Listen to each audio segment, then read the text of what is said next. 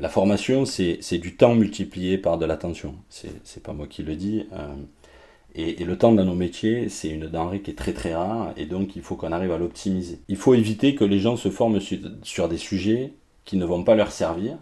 Et en plus, si les sujets ne les intéressent pas, pour le coup, l'attention ne sera pas au rendez-vous. Et donc si on fait euh, temps multiplié par attention et que ni l'un ni l'autre ne sont là, forcément ça ne va pas fonctionner. Donc tout le sujet, réside, en tous les cas c'était ma conviction, et ça l'est toujours d'ailleurs, dans le fait de donner la bonne formation à la bonne personne au bon moment. Les entreprises les plus performantes seraient-elles celles qui bâtissent la capacité d'apprendre plus vite que la concurrence? Je suis Cyril Jarre et avec la société Nous, nous avons décidé d'aller à la rencontre de celles et ceux qui font l'entreprise apprenante. Responsables de la formation, DRH, directrices et directeurs d'universités d'entreprise, experts de la tech ou de la pédagogie, nos invités viennent partager leurs expériences, leurs apprentissages et leur vision du monde de la formation professionnelle et du développement des compétences. Au fait, c'est qui nous? Nous, c'est un collectif dont la mission est de faire des richesses humaines le moteur de performance des organisations. Et c'est grâce à nous que le podcast L'entreprise apprenante existe.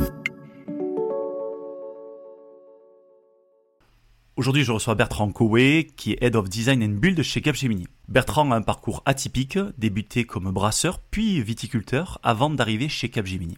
Avec Bertrand, on décortique un projet d'apprentissage entre pairs qu'il a initié il y a plusieurs années et qui est activé par plus de 200 000 collaborateurs du groupe dans le monde. Bertrand partage également sa vision des communautés apprenantes, notamment en renversant l'adhésion euh, à ces communautés par les besoins contextuels de l'apprenant. J'ai beaucoup appris de cet échange, notamment sur la notion clé du besoin contextuel, qui doit guider les dynamiques d'apprentissage, mais également par le fait que la formation, c'est finalement euh, de l'attention euh, multipliée par du temps et que euh, c'est une notion qui est clé euh, quand on souhaite être efficient dans ses parcours d'apprentissage. Bonne écoute. Bonjour Bertrand. Bonjour Cyril. Bertrand, je suis très heureux de te recevoir sur le podcast de, l'entreprise apprenante. Alors, on ne se connaissait pas et, et c'est Thierry Bonetto que je remercie qui m'a qui m'a envoyé un message en disant tu devrais inviter Bertrand parce qu'il a pas mal de choses à partager. Et effectivement, quand on a préparé cet épisode ensemble, j'ai été euh, assez impressionné par, euh, ben, par euh, ton, parcours et par ce que tu as mis en place chez, chez Capgemini. Mais avant ça, je vais te demander de te présenter et de présenter les quelques événements clés de ton parcours. Très bien. Bah écoute, je m'appelle en effet Bertrand Cové, j'ai 49 ans, je suis marié, j'ai deux, deux jeunes et beaux garçons de 20 et 21 ans, donc je suis très fier. J'aime beaucoup le, rugby, le basket, la marche, la randonnée, le jardinage, globalement euh, le sport. Hein. Euh, je suis aussi apiculteur amateur, donc amateur parce que je n'ai malheureusement que 6 ruches. Et je pratique le plus souvent possible tout ce qui va être yoga, méditation, le chant, seul ou en chorale. Côté professionnel, je travaille pour Capgemini depuis 15 ans maintenant, 5 ans dans le learning. Et euh, je suis en charge du cadran Design and Build, c'est-à-dire globalement tout ce qui regroupe l'ingénierie pédagogique, la veille et la facilitation. Concernant mon parcours, avec le recul, j'ai l'impression que c'est plus un cheminement finalement qui m'a conduit euh, jusqu'à la formation, euh, comme si c'était finalement une évidence au, regard de la personne que je suis. je suis brasseur de formation, j'ai eu pas mal d'expériences différentes, on pourra dire que j'ai beaucoup cherché. Euh, le froid industriel, le traitement de CO2, la fabrication en brasserie, bloc froid, bloc chaud. Je suis passé par la vigne et l'onologie dans un domaine viticole en Corse. J'ai tenté un CAPES de bio et, je suis rentré chez Capgemini en janvier 2008 par cooptation. D'abord dans le business, en tant que business analyst, puis après euh, chef de projet. Je suis passé dans la structure comme responsable du site de Strasbourg. Et puis euh, en 2015, j'ai eu la chance de participer à un programme de formation qui m'a ouvert les yeux finalement sur la personne que je suis, ce que je cherchais depuis longtemps, c'est-à-dire moi, et, j'ai compris que ce qui m'intéressait, finalement, c'était les gens, et que j'aurais beaucoup plus de valeur ajoutée euh, en étant dans la fonction RH avec un mindset business que euh, dans le business avec un mindset RH. Et donc j'ai intégré les ressources humaines, d'abord sur des gros projets, France, autour de l'onboarding, du performance management, et puis enfin le learning, alors je ne sais pas si je suis arrivé au bout de mon parcours, en tous les cas j'ai vraiment euh, la, conviction d'avoir trouvé ma voie. Et comme quoi, voilà, un petit conseil que je pourrais donner, c'est n'arrêtez pas d'explorer parce que si vous avez le sentiment contraire, vous, de ne pas être arrivé, en commençant par vous, probablement vous allez, vous serez pas très très loin de la clé de votre parcours. Ouais, c'est effectivement intéressant de, de, voir effectivement dans ton parcours comment tu es, allé chaque fois chercher en fait de, nouvelles itérations pour, pour faire des rebonds quoi. Hein, finalement, c'est un parcours de rebond. C'est exactement ça, jusqu'à ce qu'on se trouve. Exactement. Euh, alors tu as, tu as parlé un petit peu de Capgemini. Donc Capgemini, euh, euh, je, je, suppose que la plupart des auditeurs connaissent de près ou de loin, mais ce serait bien que tu puisses un petit peu présenter ce groupe qui a été notamment fondé par un féru de rugby, me semble-t-il. Absolument, Serge Kampf. alors Capgemini est un, des leaders mondiaux du conseil et des services informatiques avec environ 350 000 personnes. Euh, Capgemini accompagne les organisations à travers le monde dans leur transformation en exploitant toute la puissance de la technologie. Le positionnement de l'entreprise est, clairement d'être partenaire stratégique majeur de la transformation business de nos clients à travers deux piliers, la transformation numérique, digitale, et la, la transformation pardon, environnementale. Notre raison d'être, euh, au final, qui est profondément ancré dans l'entreprise, c'est de libérer les énergies humaines grâce à la technologie pour un avenir inclusif et durable. Hmm. Ok, très bien. Non, mais c'est important euh, de, de, de, voir à la fois ce, que tu as dit sur euh, la mission, sur le nombre de personnes. Est-ce que tu peux nous dire un petit peu plus sur la répartition alors, je pense que vous êtes dans X pays, mais de, donner un peu les grands ensembles, je pense, au, niveau, au niveau des pays ou au niveau même des régions, au-delà des pays. Ah. Ouais. Alors on est, on est réparti sur, euh, on est réparti sur 55 pays de mémoire. Euh, une grosse partie en Inde, hein, plus de la moitié de, nos collaborateurs sont en Inde. Mm. Historiquement en France aussi, on est, on est 38 000 sur la France. Et puis après, des gros pôles euh, sur les Amériques, au niveau de l'Asie-Pacifique, etc. Il y a, je pense qu'il n'y a pas une partie du monde qui ne soit pas peu ou prou couverte. Alors plus ou moins, l'Afrique, on, on, y est présent avec le Maroc, évidemment. Euh, la Tunisie, d'autres pays, mais euh, peut-être pas dans tous les pays, en tous les cas pas dans tous les pays africains. C'est peut-être l'endroit où on a le, taux de couverture le moins important. Ok, ok. Non, mais au, au, moins ça nous permet un peu de cartographier euh, les, positions de Capgemini dans le monde. Alors, avant de, rentrer dans, ce que tu as fait, moi j'aime bien, tu, as parlé un petit peu de ton parcours, de cette histoire de, rebond. comment toi, tu, analyses le, pourquoi tu es arrivé. Euh, alors peut-être que tu peux aussi rentrer dans la façon de, enfin, dans ce que tu fais dans ton, dans, dans, ton métier, le design and build, mais, mais avant ça, euh, voilà. Euh, pourquoi et comment tu es arrivé à ton métier actuel et pourquoi tu dis, et, j'aimerais qu'on explore cette question, pourquoi tu dis que tu es arrivé, si ce n'est au bout du chemin, en tout cas, à, à la rencontre de toi-même, de ce qui te fait réellement vibrer professionnellement? La formation, hein, je pense que c'est très très clair. Euh, comme, comme vous l'avez entendu, ça a, pris, euh, ça a pris pas mal de temps, hein, très clairement. Euh, mais quand on analyse mon parcours, c'était plutôt une évidence. C'est toujours plus facile à déduire quand tu arrives que quand tu démarres. Je pense qu'on est tous dans ce, problème-là. Mais j'ai toujours aimé transmettre, encadrer, animer, faciliter. J'ai été entraîneur de gym pendant 15 ans, j'ai été entraîneur de rugby avec un brevet fédéral, j'ai été moniteur de colo. Et au final, euh, je recevais beaucoup de feedback sur euh, mon énergie communicative, mon, sens de la pédagogie et de l'engagement, ce qui m'a poussé d'ailleurs à tenter un CAPES de bio, parce qu'à un moment donné, quand tu es dans la phase qui suis-je, où vais-je, dans quelle étagère, tu testes un peu tout. Mais le vrai déclencheur, c'est de l'avoir expérimenté. Et, au final, euh, j'ai eu la chance d'animer des, parcours d'onboarding réalisés sur notre campus Serge Camp-les-Fontaines à Chantilly euh, et les échanges que tu peux avoir avec les collaborateurs, la transmission, le partage avec des groupes de plus de 100 personnes qui te renvoient une énergie de dingue, euh, émotionnellement, je pense que j'ai jamais vécu quelque chose d'aussi extraordinaire. Et j'ai compris que finalement, le, mon moteur, c'était ça. C'était vraiment ça. Alors il est fort probable que ma manager de l'époque l'ait ressenti, puisque c'est elle qui m'a orienté vers le learning, et, aujourd'hui, euh, aujourd'hui, franchement, je m'éclate. À la fois par rapport à déjà la place que le learning a pris dans les entreprises, et donc le, côté stratégique du, du, sujet dans les entreprises et donc la vision et la nécessité de se remettre en question en permanence sur le sujet. Mais par toute l'énergie que ça peut déployer et ce sentiment d'apporter vraiment de la valeur ajoutée aux, autres. Ce qui, ce qui m'importe le plus, je pense que c'est vraiment les gens. Quoi. Ok, et quand tu, quand tu as démarré, parce que, parce que là tu, tu en parles maintenant, parce que ça fait, euh, tu, as dit depuis 2015 où tu es entré dans la fonction RH, puis ensuite dans la fonction learning, mais quand tu démarres, euh, quand tu démarres dans la fonction learning, euh, tu nous as parlé que, tu avais déjà finalement euh, cette, euh, cette appétence pour la pédagogie, la transmission, la facilitation. Quelles étaient finalement tes intuitions sur le métier, sur la façon de former? C'était quoi? Tu vois, tu n'avais pas encore. Tu avais d'autres expériences qui finalement avais, tu les avais incrémentées, hein, que ce soit de, de rugby, moniteur de colo, tout ce genre de choses. Ce sont des expériences aussi de, partage, de cadre de transmission. Quelles étaient finalement ces, ces intuitions qui t'ont peut-être pas quitté d'ailleurs et que tu as pu euh, confirmer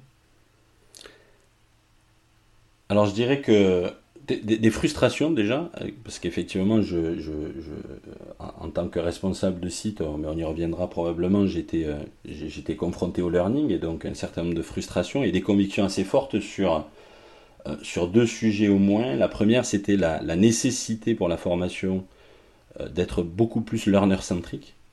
Euh, la formation, c'est du temps multiplié par de l'attention. C'est pas moi qui le dis. Euh, et, le temps dans nos métiers, c'est une denrée qui est très très rare, et donc il faut qu'on arrive à l'optimiser. Euh, il faut éviter que les gens se forment sur, des sujets qui ne vont pas leur servir. Et en plus, si les sujets ne les intéressent pas, pour le coup, l'attention ne sera pas au rendez-vous. Et donc si on fait euh, temps multiplié par attention et que ni l'un ni l'autre ne sont là, forcément ça ne va pas fonctionner. Donc tout le sujet réside, en tous les cas c'était ma conviction, et ça l'est toujours d'ailleurs, dans le fait de donner la bonne formation à la bonne personne au bon moment. Et ça, euh, c'est un challenge, je pense, pour toutes les, pour toutes les organisations learning des, entreprises. Ma deuxième conviction, euh, c'était, et c'est toujours aussi, c'est qu'en interne, de manière plus ou moins tacite dans la tête de, nos collaborateurs, on a toutes les compétences requises. Imagine qu'on soit capable de connecter le cerveau de tous les collaborateurs et collaboratrices de notre entreprise. Imagine cette, cette capacité, ce savoir, l'expérimentation de ce savoir, cette expertise qu'on aurait, à laquelle on pourrait faire appel à n'importe quel moment. Alors, je ne sais pas si techniquement c'est possible. En tous les cas, éthiquement, on va se dire que ça l'est pas, puisque je pense que dans nos cerveaux, il y a malheureusement, du moins, il y a bien d'autres choses que du savoir professionnel. Mais la question qu'il y a derrière et qu'on peut se poser, c'est finalement comment dynamiser le savoir interne, tacite ou pas d'ailleurs, pour en accélérer le time to market. Et les deux convictions que j'avais quand je suis rentré dans le learning, c'était ça. C'est effectivement d'être beaucoup plus learner-centrique et d'accélérer cette connaissance qui est déjà dans la tête de l'ensemble de, de nos collaborateurs, la transmission de cette connaissance. Non, mais l'image est intéressante de la connexion des cerveaux. Alors, soit tu peux avoir une vision très technologique euh, en, se disant, voilà, on peut la connecter, soit tu peux avoir aussi une, une vision très écosystémique euh, qui fait appel à la nature, où euh, dans la nature, dans une forêt, tous les aimants sont aussi connectés et partagent un certain nombre d'informations. Ils ne partagent pas toutes les informations, et ils partagent un certain nombre d'informations pour pouvoir vivre et prospérer ensemble. Et donc c'est intéressant effectivement de se dire, ah oui, finalement, on a une on a une richesse. Euh, euh, finalement, si on se met tous ensemble, on a une richesse interne qui est juste dingue et on a juste besoin de l'exploiter. Et en fait, c'est l'histoire du potentiel. Et c'est l'histoire du potentiel que toi, tu dis, euh, dans les poupées russes, on a le potentiel individuel, le potentiel de l'équipe et le potentiel de l'organisation. C'est ça l'organisation apprenante, hein, telle que, tel que moi aussi je le, je le, vois et tel que tu le décris. Et, ça, et en fait, si on commence à, à, à pouvoir connecter les potentiels entre eux et connecter la connaissance, et ça fait de la connaissance partagée, ça fait de la vision partagée. C'est comme ça qu'on développe, développe, une organisation apprenante. Et c'est intéressant, j'avais jamais vu ou jamais eu cette, cette, cette, cette, cette, image de la connexion des cerveaux, mais c'est exactement ça. C'est exactement ça. Ça nous a servi, ça nous a servi pour marketer, marketer les différentes initiatives qu'on a pu mettre en place. Ouais, et c'est effectivement, c'est une très très bonne idée. Alors, euh, maintenant, je voudrais qu'on rentre un petit peu dans, ta, dans, la cuisine, dans la cuisine de l'équipe euh, Learning de chez, de chez Capgemini. Euh, tu as notamment développé un programme d'apprentissage entre pairs il y a déjà plus de six ans, et qui rencontre beaucoup de succès chez Capgemini.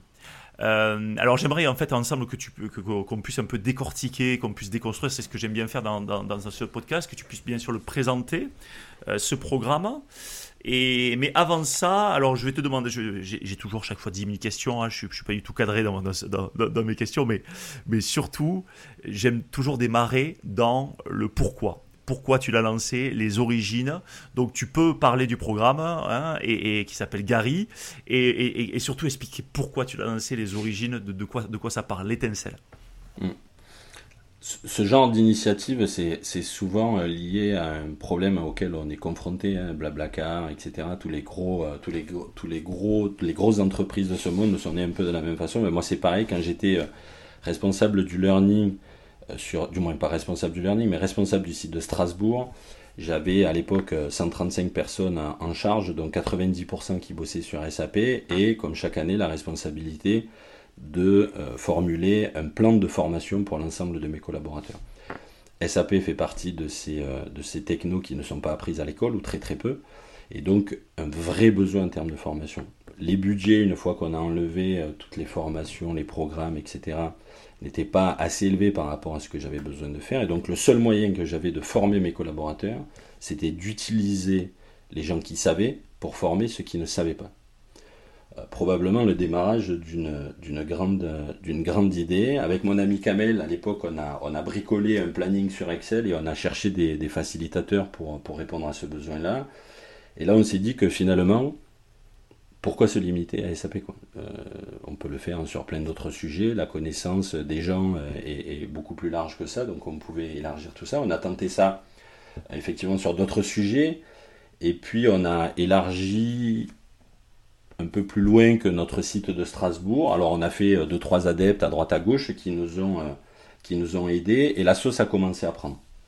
Sur ces euh, entrefaites, dans le programme de formation dont je vous ai parlé tout à l'heure et qui a, qui a, un peu bouleversé mon orientation de, de, carrière, on était avec mon équipe internationale en charge d'une brique à casser qui était comment transformer le learning afin de l'aligner avec la transformation des gens. On est dans la migration des, des générations X, Y, Z, etc. Donc la question c'est comment on adapte le learning et j'ai proposé qu'on qu'on réponde à cette question-là en s'appuyant justement sur cette approche naissante de peer-to-peer. elle était à l'époque tout à fait naissante. Et donc, euh, on, a, on a creusé le sujet, on a commencé à réfléchir à ce qu'on pouvait faire tous ensemble. Ça, ça m'a beaucoup aidé à cadrer un petit peu le projet. Et puis, lors des restitutions, il y avait le directeur des ressources humaines du groupe qui était là et qui à la fin est venu nous voir en nous disant euh, écoutez là vous, vous, tenez un truc je pense qu'il y, a, de l'avenir qui est vraiment super important lâchez pas le morceau continuez le, la formation s'arrête mais je pense qu'il faut continuer. T'imagines comment il m'en fallait pas plus pour, pour, pour, me lancer. Et donc on, a, on, est, on est parti. Alors avec les moyens du bord hein, on, a, on a essayé de monter une application pour supporter ce truc là on a travaillé avec des stagiaires qui étaient répartis un peu partout en France avec un responsable technique était au Maroc, etc. Donc on a, on a utilisé bien avant le Covid les, les, moyens distanciels qui étaient à notre disposition pour pouvoir avancer un petit peu. Et puis on a lancé, on a personnifié notre approche peer-to-peer en appelant Gary, Gary qui est, euh, qui est ni plus ni moins qu'une acrostiche qui veut dire euh, Give and Receive to Improve. Euh, ça nous a beaucoup fait rire parce qu'on a fait tout le marketing autour de ça, justement. C'est Who's that Gary? C'est qui c'est ce ce Gary? Et euh, donc on a on a on a développé petit à petit euh, cette approche, on l'a perfectionnée et aujourd'hui on est très très fier puisqu'on a atteint 200 000 utilisateurs sur les 350 000 qu'on est, c'est plutôt pas mal. On fait entre 10 et 35 sessions par semaine. Euh, on a une appli web qui est à la fois responsive, qui est SSO, et qui est fondée sur trois piliers. Et là, pour le coup, on a essayé de les secouer, beaucoup ont essayé de les secouer depuis le début, mais sans y arriver. Le premier, c'est zéro contrainte, c'est-à-dire que tout le monde peut partager sur n'importe quel sujet sans contrainte, sans modération.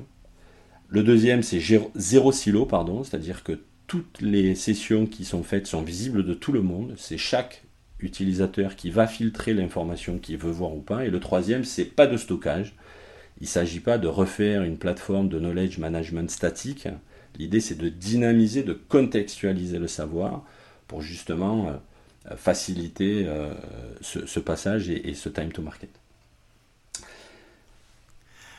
Juste avant, je, fais une pause parce que je sais que tu as plein plein de choses à dire là-dessus. J'ai une, question. quand tu dis quand on démarre, parce que ça c'est très intéressant, parce que euh, moi je me mets à la place des, des gens qui nous écoutent, bon ok, euh, Bertrand il travaille chez Capgemini, 350 000 personnes, quand il a démarré, il avait des budgets euh, à tire-larigot, il avait une équipe avec 25 personnes, 18 chefs de projet, tout ça. Quand tu dis on, a, on a pris 4 stagiaires répartis sur la France, voilà.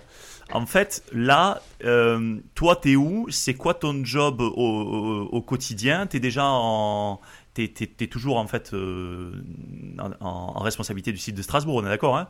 Tu fais tu fais ça entre deux projets, hein, entre, entre le management des équipes. Ouais, e, e, explique-nous un petit peu, euh, parce que j'aime bien aussi qu'on, remette les choses dans leur, dans leur contexte et en montrant que euh, parfois, il n'y a pas besoin de, beaucoup de moyens pour démarrer. Ensuite, il faut des, il faut des moyens pour s'envoler. Mais pour démarrer, ouais, je, veux bien que tu précises ce point-là. C'est ça, il faut, il, faut, euh, il faut de la conviction surtout. On, y reviendra peut-être. Le... Quand on a démarré, j'étais effectivement, quand on a commencé la première, la première partie de l'application, en fait, euh, on cherchait des gens pour nous aider, et donc les collaborateurs sont en priorité au service de nos clients. Donc euh, il fallait qu'on s'appuie sur des ressources disponibles et qui ne soient pas disponibles euh, comme des intermissions pendant une semaine ou deux semaines. Il fallait des gens qui soient là sur la durée pour qu'il y ait quand même un peu de, continuité. Et donc, et les stagiaires en général, quand ils arrivent chez nous, ils ont déjà des missions, c'est-à-dire qu'ils sont déjà affectés. Donc là, j'ai eu la chance en faisant la tournée de l'ensemble des sites euh, qui, sont sur l'entité dans laquelle j'étais, de trouver des stagiaires qui n'avaient pas de mission et donc euh, à qui j'ai proposé de travailler sur le sujet, qui ont été complètement emballés par l'approche et, qui m'ont aidé. Mais donc c'est vraiment le hasard du, sujet. Après, au fur et à mesure que le temps a passé, l'année d'après, euh, mon manager de l'époque, euh, trouvant l'idée plutôt sympa, a fait en sorte que j'ai plus de temps à y consacrer et donc m'a mis sur une mission qui était effectivement un peu transversale au sein de l'entité, avec justement l'objectif de déployer cette démarche-là. Et donc petit à petit, en, réussissant à convaincre les uns et les autres, j'ai réussi à y consacrer un peu plus de temps. Aujourd'hui, Gary, c'est euh, ça couvre une demi-journée, ça me couvre une demi-journée par semaine. Donc hmm. voilà pour, pour le déployer et autres. Mais au début, effectivement, il faut, faut un peu de persévérance, ça c'est certain. Parce qu'il y a beaucoup plus de gens qui vont trouver euh, la raison pour laquelle tu vas t'arrêter que des gens qui vont t'aider à le mettre en place. Ouais. Ça c'est certain. Et, tu as raison que de dire au départ, tu n'as pas besoin forcément de beaucoup de moyens, mais tu as besoin de beaucoup de moyens de conviction. De conviction. Après, on a, on a, des, on a des valeurs chez Cap hein, qui sont liberté, audace, etc. Et je pense qu'on a l'avantage, euh, et pour le coup, j'en ai vraiment la conviction très profonde, de, de travailler dans un environnement qui nous permet ça. C'est-à-dire qu'à partir du moment où on a cette persévérance et ces convictions, aujourd'hui, on trouve toujours des gens qui vont nous aider à. Ok. Forcément, comme partout, on trouve des gens qui vont te dire que c'est compliqué, que c'est machin, qui vont te démotiver, mais tu trouves toujours des gens qui vont t'aider, et ça, c'est génial. Et, euh, et, donc, tu as, as commencé à, présenter Gary en, donnant notamment les trois piliers, pas de contraintes, pas de silos, pas de stockage. Et hmm. est-ce que tu peux nous expliquer euh, comment, comment fonctionne une, une session euh, Voilà, d'où ça part, de qui, comment? Ouais, le, principe de base, en fait, il est assez simple, hein, c'est du un-to-n, c'est-à-dire qu'à partir du moment où tu veux partager quelque chose, que tu as une expérience, une expertise, peu importe, que tu veux partager avec, euh, avec tes pairs, tu crées une session. Tous les gens qui sont euh, intéressés par cette session peuvent s'y inscrire sur la base du volontariat et à la fin donner un feedback sur 5 étoiles plus, plus un, texte libre pour, pour commenter un petit peu les, les notations. Le fait est que sauf problème technique à rencontrer de temps en temps, on n'a que des très bons feedbacks sur l'ensemble des sessions, donc ça prouve bien que la modération n'est pas nécessaire. Donc mm. ça c'est plutôt une, bonne chose. Euh, si on regarde un peu le, type de session qu'on va trouver, mm. euh, on va trouver des sessions évidemment qui, sont, qui tournent autour de notions professionnelles. Hein. On, va, on, va, trouver des sessions euh, sur les fresques du climat, on va trouver des radios agiles, donc des rendez-vous assez réguliers, on va trouver les rendez-vous du DevOps. On a même le, juridique chez nous qui a mis en place une legal hour pour une permanence pour permettre de répondre aux gens et, et potentiellement de réduire la contrainte d'être disponible en permanence, etc. On a euh, des programmes d'accompagnement à la certification, des gens qui se sont certifiés, qui sont dit bah, tiens, je vais transmettre mon savoir et la manière dont je m'y suis pris pour accompagner d'autres personnes, donc ça aide. Sur l'agile, sur le cloud, etc. On fait des formations sur nos outils, sur les différentes technos, etc. Et puis, euh, on, a des formations que je qualifierais de non professionnelles, qui sont plus liées. Alors, on va trouver l'art de la lecture. On a même quelqu'un qui a fait un, partage d'expérience sur le don d'organes, euh, tu vois, qui a donné un rein et, qui a voulu partager son expérience avec d'autres parce qu'il considère que c'est quelque chose de super important. Donc euh, finalement, il n'y a, a, pas de limite dans le partage et, je pense qu'on aurait tort de vouloir euh, créer des barrières là-dedans. C'est, on, on peut partager tout et on n'a pas besoin d'être des experts pour partager quoi que ce soit.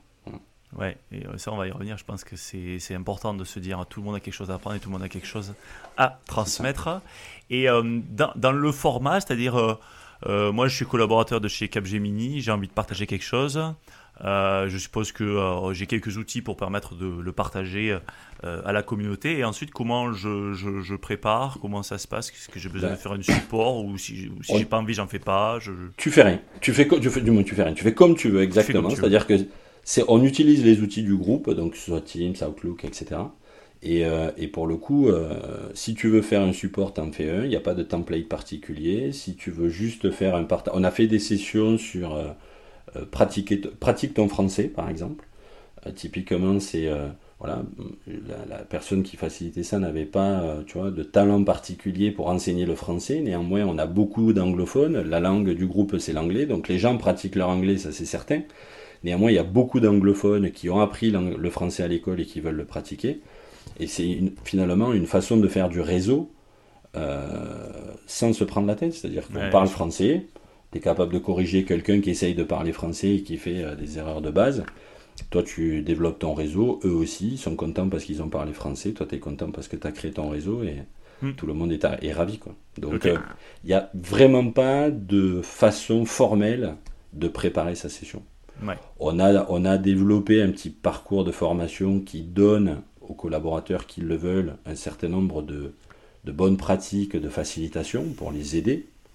Euh, s'ils se sentent pas ou quoi, ils peuvent même, on peut doubler, tripler, quadrupler, on peut avoir 3-4 facilitateurs sur la même session, de manière à ce que si tu te sens pas confort, tu prennes quelqu'un avec toi qui soit un peu plus expérimenté, qui puisse t'aider. L'idée, voilà, c'est vraiment de laisser les gens euh, et quelle que soit la personne, euh, pouvoir faciliter sur le sujet qui l'intéresse.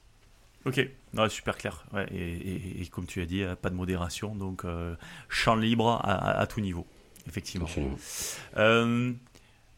donc tu, tu, nous as donné quelques chiffres avec, avec des dizaines de sessions par semaine, 200 000 utilisateurs. Comment on fait euh, Tu nous as parlé des débuts, hein, où euh, tu commences avec un bureau, puis un autre. Il y a des gens qui s'intéressent. Comment tu fais pour passer de 0 à 200 000 tu vois? Parce que quand tu, tu dis 200 000, waouh, c'est impressionnant. Sur 350 000 euh, personnes, c'est quand même dingue. Plus de la moitié de l'entreprise a, participé à une session. C'est quand, même, quand même fou pour un projet, un projet d'apprentissage entre pairs, hein, très clairement. ouais, comment tu fais? Je pense que la, première des conditions, on en a un peu parlé tout à l'heure, c'est la survie. C'est-à-dire que, tu vois, dans un, environnement comme Capgemini, que tu dépeignais euh, très bien tout à l'heure, c'est-à-dire qu'on on, crée des applications pour nos clients, hein, donc euh, euh, ça pourrait être un peu l'orgie applicative dans une, entreprise comme le nôtre. Donc, notre service informatique a à cœur de rationaliser et a raison de rationaliser ça pour éviter que ça soit euh, l'expansion euh, trop grande sur des sujets qui vont euh, finalement se démultiplier, être traités de 25 façons différentes. Mais pour le coup, sur notre sujet, on n'avait déjà aucun équivalent, c'est-à-dire que personne n'avait jamais pensé à créer quoi que ce soit sur le sujet, et sur le marché, il n'existait non plus rien. Et à l'inverse, des Gartner et, autres analystes prévoyaient pour le peer-to-peer un avenir assez florissant. Donc on était plutôt en amont sur le sujet, donc on a réussi à euh, survivre.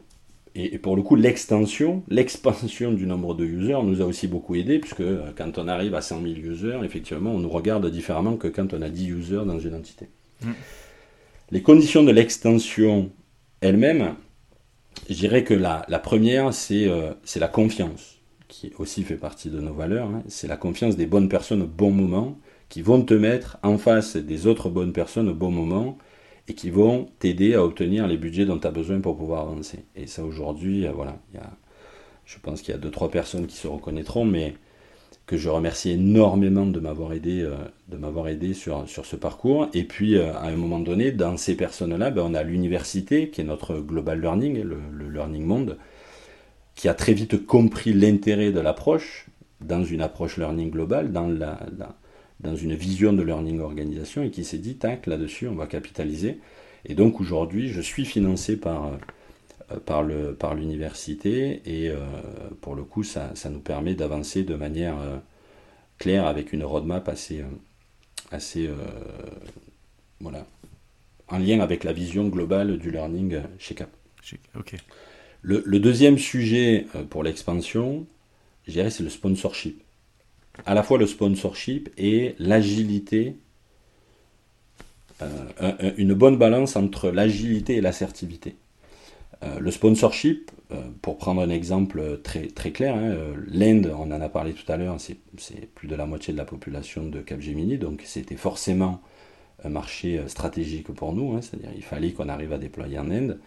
Le patron du learning en Inde était euh, sans être, euh, sans être euh, contre, il n'était pas forcément très pour, donc pas trop sponsor. quand il a été remplacé, la, dame qui l'a remplacé est, aujourd'hui complètement fan de l'approche et ça nous a, ça nous a, ça nous a permis d'accélérer largement le déploiement dans. En plus, et c'est là où je vais parler d'agilité et d'assertivité, assertivité parce qu'on a des piliers et il faut s'y tenir, parce que tu as tous les gens de la planète qui viennent te voir en te disant oui, mais ça serait bien qu'on fasse des communautés fermées, machin, etc. Non, c'est zéro silo, il n'y aura pas de silo dans, Gary. Donc il faut arriver à tenir quand même une ligne de conduite par rapport à ça. Et de l'autre côté, il faut quand même avoir un certain nombre d'agilité sur d'autres sujets, en l'occurrence un qui était le tracking. Euh, les informations aujourd'hui, on sait que la data c'est quelque chose de super important, en Inde en particulier puisque chaque collaborateur a un nombre d'heures de formation à faire dans l'année, et que traquer ces heures de formation-là, c'était indispensable. Or, au début, euh, ma conviction, c'était Gary, formation informelle, zéro tracking. On n'est pas là pour savoir si les gens y participent, participent pas, etc. Le fait est qu'on est revenu sur notre décision, qu'on a mis en place ce tracking-là, qui est aujourd'hui euh, visible sur nos outils, et que, pouf, comme par enchantement, ça a déclenché une bulle. On a pris quelque chose comme 100 000 utilisateurs en 6 mois. Quoi. Donc, euh, notamment des Indiens, donc.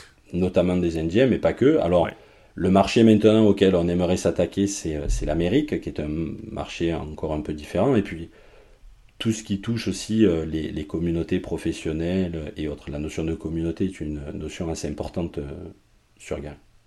Ok.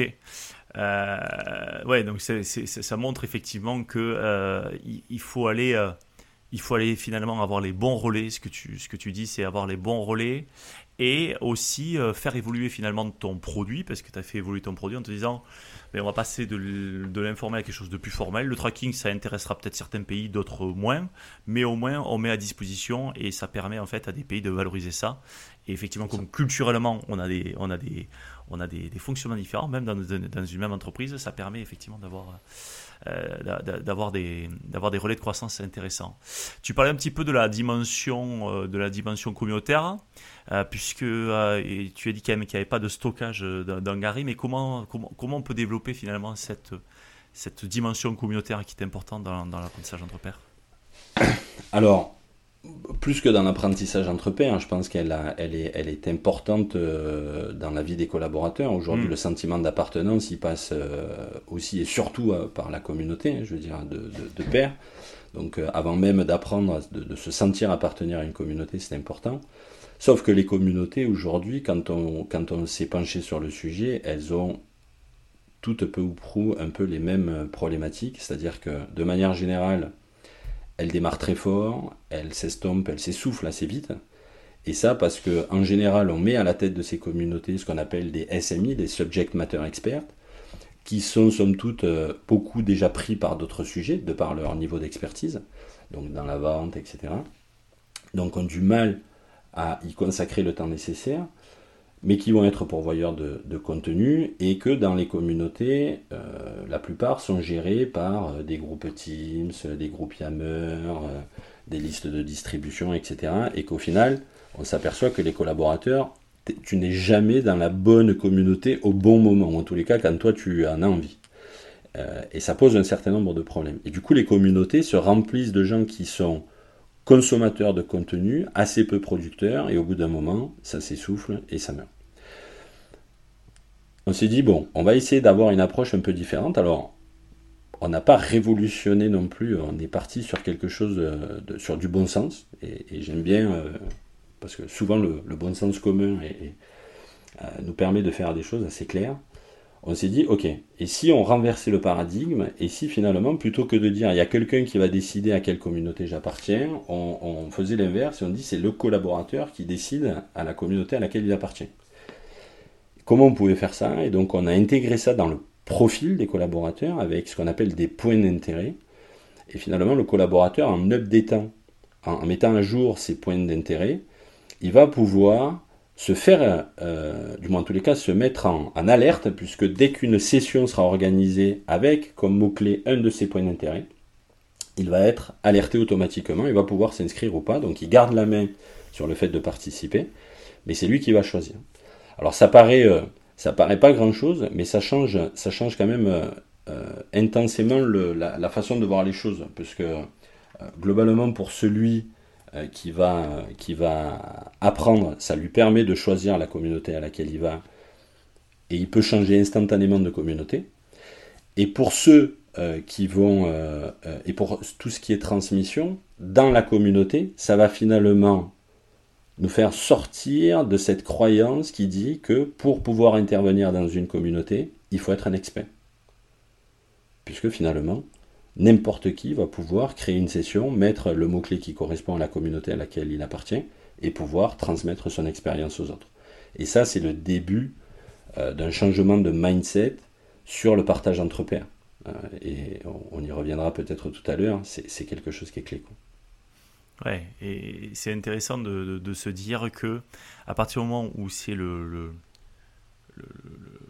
l'apprenant, le, collaborateur qui a la main sur ces tags que vous avez mis en place, des systèmes de thématiques, ça permet en fait de montrer que euh, les communautés, c'est quelque chose de vivant, on y rentre et on y sort, et qui finalement, ça, ça casse un petit peu toutes les barrières d'entrée et de sortir dans la communauté, et ça casse surtout, et ça enlève surtout, d'après moi, une charge mentale liée à toutes les notifications de toutes les communautés auxquelles j'étais inscrit il y a six mois parce que ça m'intéressait. Aujourd'hui ça m'intéresse plus.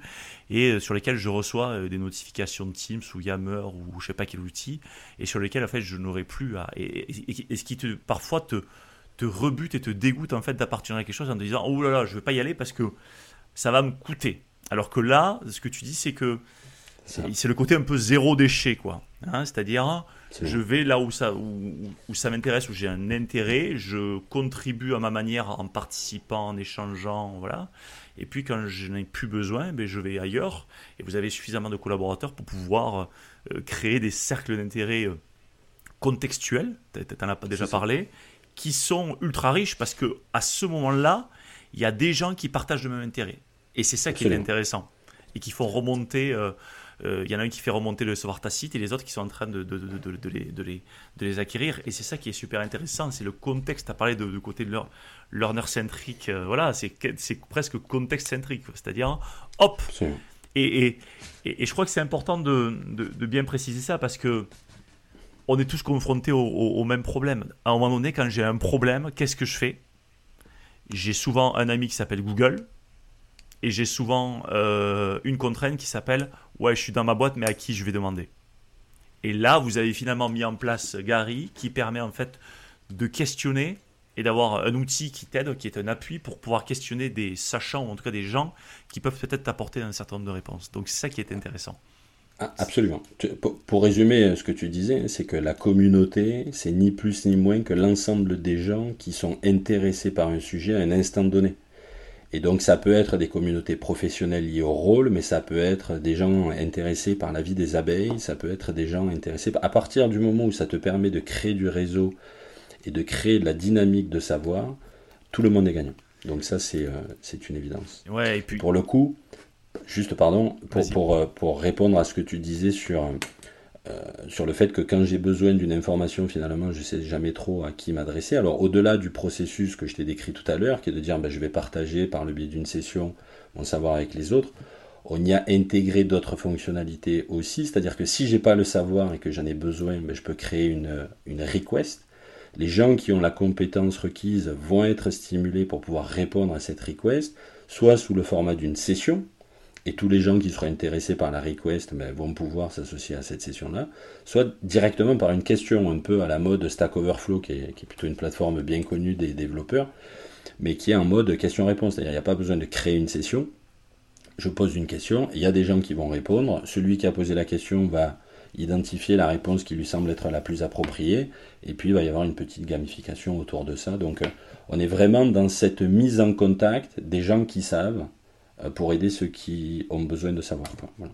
Ouais, ouais, et ça c'est super intéressant. C'est, cette notion de que quand on a préparé le podcast, tu m'as parlé de circuit court. Hein. Euh, je, vais te laisser euh, juste faire le lien, le lien du, circuit court entre entre l'alimentation, l'agriculture et la formation. Est-ce que tu peux nous, ouais, nous, nous en parler? Ben c'est, c'est c'est assez facile à comprendre quand on en parle sur l'agriculture, l'alimentation, etc. On voit les producteurs, on voit les consommateurs, on voit tous les intermédiaires, grandes surfaces, etc. qui viennent transformer, euh, euh, vendre euh, en gros ou en petit les produits qui sont faits par les autres. Et toute cette dynamique est en train de s'installer de plus en plus avec des circuits courts du producteur au consommateur. Et on se dit finalement, il y a beaucoup moins de déperdition, beaucoup moins de transformation.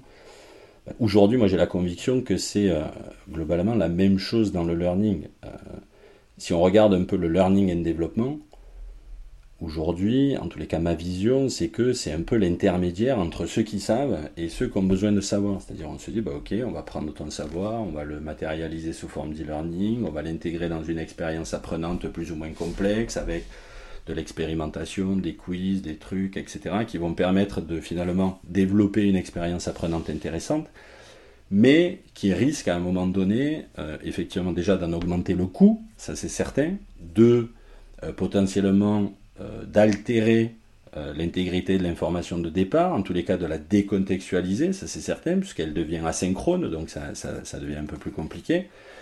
Et puis, potentiellement, qui va qui va en tous les cas réduire la fraîcheur de l'information au sens euh, augmenter le time to market entre le moment où euh, l'information est acquise, où le savoir est acquis par celui qui l'expérimente et ceux qui vont en profiter derrière. Et donc si on veut améliorer ou réduire, transformer ces approches qu'on a dans l'agriculture, dans le learning et réduire le circuit, ben, il faut mettre directement celui qui a le savoir aux côtés de celui qui en a besoin, de manière à ce qu'il puisse le consommer brut, contextualisé, etc. C'est jamais plus goûteux que quand vous parlez avec le producteur de la manière dont il a produit son fromage, son vin, Vous, avez déjà envie d'en manger, alors que même, alors que quand vous allez dans une grande surface, c'est quand même assez impersonnel, quoi. Donc, euh, je pense que la, la, métaphore est assez facile à comprendre dans le, dans le cadre du learning. Oui, clairement, clairement. Effectivement, le, poisson frais qui est tout juste sortir de la criée, je pense qu'il il, est plus goûteux. Et, surtout, il y a cette capacité ensuite de digestion qui est meilleure que le poisson qui a peut-être euh, vécu euh, pendant quelques centaines de kilomètres euh, voilà, dans une chambre froide et, qui arrive et qu'il se retrouve sur un étal et puis sur un autre et puis dans ton assiette et tu sais pas exactement d'où ça vient, donc le contexte et tout ça, effectivement. On voit bien le lien avec le learning. Euh, Même si je remets pas en question du tout le professionnalisme de tous les intermédiaires. Non, non, bien sûr. et, il, en faut. Et, il en faut. mais c'est vrai que voilà, le parallèle est quand même assez intéressant. Le parallèle est assez intéressant sur cette capacité de transmission et de contextualisation, encore une fois. Euh, tu nous as parlé donc. Euh, pas mal de, cette, de, de, Gary, hein, qui est un projet qui a, qui, a, qui a déjà 6 ans.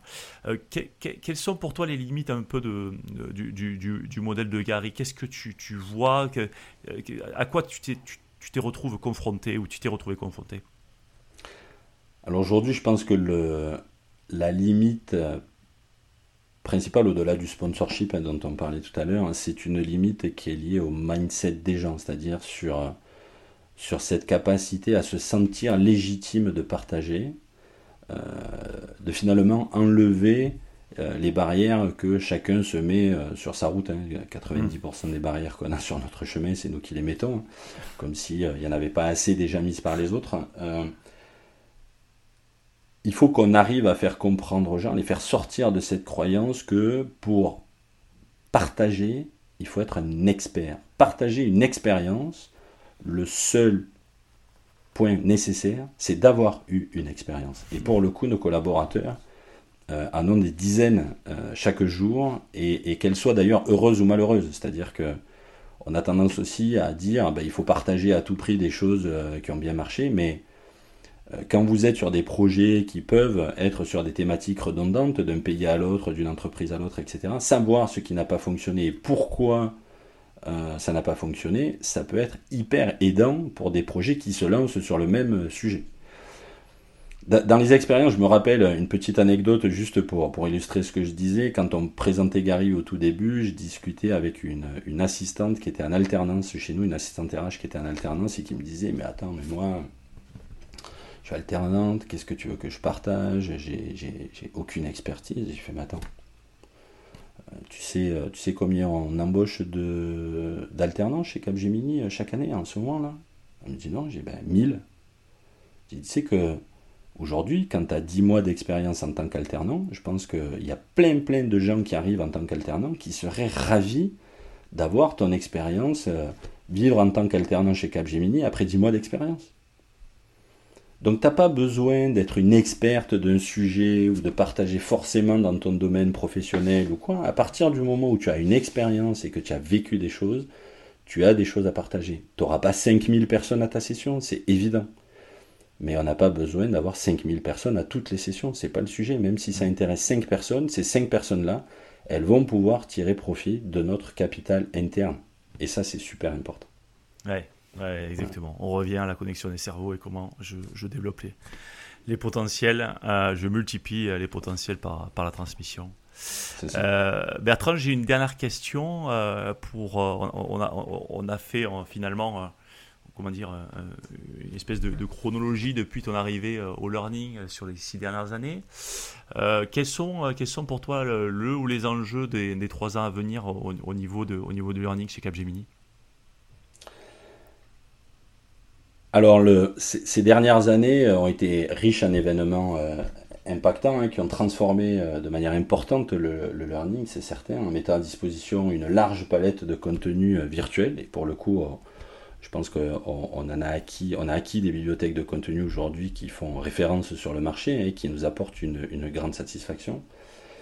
Euh, on a donc fortement accéléré dans la digitalisation du learning, mais tout en restant vigilant sur la dimension humaine de ce dernier, euh, car tout peut pas être digital. On a, euh, on a gardé le distanciel, voire le présentiel là où c'était nécessaire, on a favorisé la transmission, et le partage entre pairs, on l'a vu avec Gary, pour mettre un maximum de contexte dans tout ce savoir. Euh, on a développé le mentoring, on est en train de réfléchir à des pilotes autour du coaching, autrement dit, on essaye vraiment de proposer des expériences apprenantes, les expériences apprenantes les plus pertinentes au regard des besoins qui nous remontent au plus près du terrain les vrais enjeux maintenant, ils, sont, ils sont doubles. Le, premier, c'est la responsabilisation des apprenants. Euh, la formation, en particulier dans nos métiers, euh, n'est plus une option, c'est une obligation. Pour se tenir à la pointe, euh, on est obligé. Il est donc important que, de manière proactive, les collaborateurs comprennent et intègrent au cœur de leurs opérations la nécessité de se former et de développer leurs compétences. Ça, c'est le premier enjeu. Le deuxième enjeu, euh, directement en lien avec le premier, c'est l'accompagnement par les managers. Alors attention, il ne s'agit pas de tracter les collaborateurs pour qu'ils aillent se former, ce n'est pas le sujet, euh, mais de, les dynamiser, de dynamiser leur impulsion. Alors pour le coup, toi qui as fait du rugby, je pense que tu vas bien comprendre mon image. En touche, quand tu as les piliers qui soulèvent le sauteur, euh, globalement, il va décoller il va monter très haut que s'il saute. S'il saute pas, tu décolles pas un mec qui fait 120 kg qui veut pas sauter quoi. D'accord? Donc ça c'est. Euh, par contre, s'il saute, avec la cinétique, tu vas pouvoir le faire monter très très haut. Ben, le rôle du manager finalement, c'est un petit peu ça. Euh, et donc il va falloir que eux aussi intègrent la formation au cœur de leurs opérations et qu'ils ne le prennent pas comme des variables d'ajustement d'autres sujets et qui communiquent de manière très très claire sur les stratégies pour guider, encourager, engager, stimuler, créer les conditions pour que les collaborateurs transmettent, transmettent et développent leurs compétences. Ouais, ouais effectivement, euh, tu, tu fais bien de le dire, c'est effectivement. Euh, on essaie de mettre en place un maximum d'outils et ensuite, euh, ben, c'est le facteur humain qui fait que il faut que chacun soit dans son rôle, les collaborateurs, les managers, et que nous, au niveau learning, on comprenne finalement euh, la psyché presque, hein, ça devient presque la psychologie, qu'est-ce qui, quels vont être les activateurs, les, moteurs et, les freins qui vont, qui vont permettre en fait euh, de, pouvoir, euh, ben, de pouvoir embrayer comme vous l'avez fait, comme vous l'avez fait sur, sur Gary. Et c'est ça un petit peu, c'est ça la vision humaine de la RH en fait, et la vision humaine de la formation qui sort un peu de la vision mécaniste qu'on a pu avoir dans certaines organisations par le passé. Et, c'est ça que je trouve intéressant, c'est que tu l'as dit au départ, on est learner-centric, on, est là pour les gens. On n'est pas là juste pour mettre euh, une bibliothèque de contenu euh, à foison.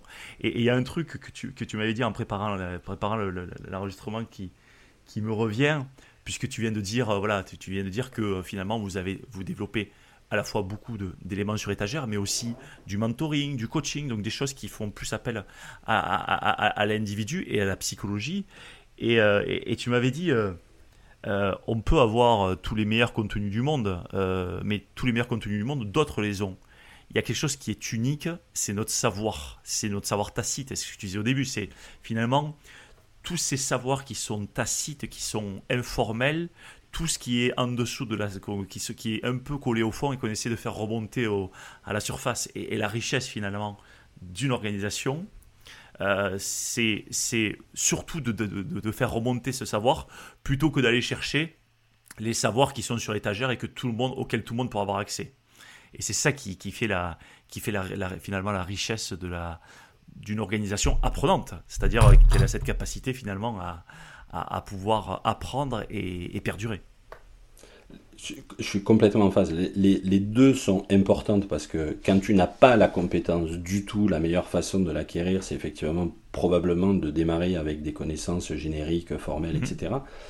Mais sur le marché, vis-à-vis de nos clients, ce qui va être différenciateur, c'est effectivement pas ça. Puisque, en tous les cas, c'est ma conviction profonde. Parce que ils ont les mêmes contenus sur les mêmes étagères. D'accord Donc, il suffit qu'ils contractualisent avec les mêmes fournisseurs que nous pour les avoir. Ce qui va faire la différence, c'est ce savoir tacite, expérimenté, coloré avec l'ADN de Capgemini, qui va faire toute la différence. Si aujourd'hui Capgemini est reconnu euh, comme un partenaire euh, par, par l'ensemble de nos clients, c'est qu'il y a un ADN qui est spécifique. Et c'est ça qu'il faut qu'on arrive à transmettre pour que le savoir soit efficace et différenciateur. Et aujourd'hui, euh, je pense que c'est un des gros, gros, gros sujets euh, des, années à venir. Et on le voit déjà euh, sur, sur des solutions qui commencent à, poindre. Hein.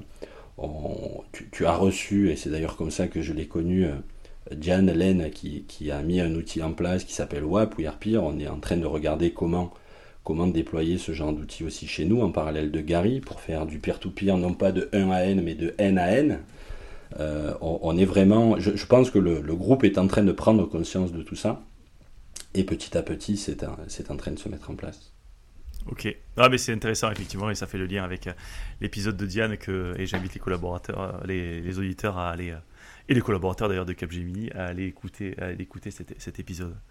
Euh, Bertrand, merci beaucoup. Euh, c'était, très riche et, merci de nous avoir ouvrir, euh, ouvert pardon, l'arrière cuisine de l'équipe, de l'équipe Learning.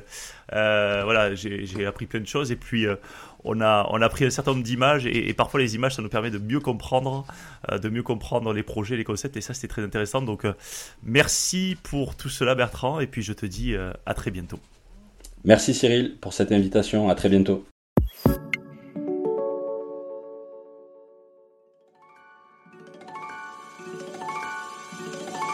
Attendez, attendez, ne partez pas si vite. Vous avez aimé cet épisode?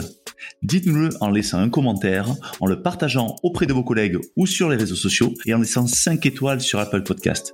Cela nous aide vraiment à faire connaître le podcast et nous motive à produire de nouveaux épisodes.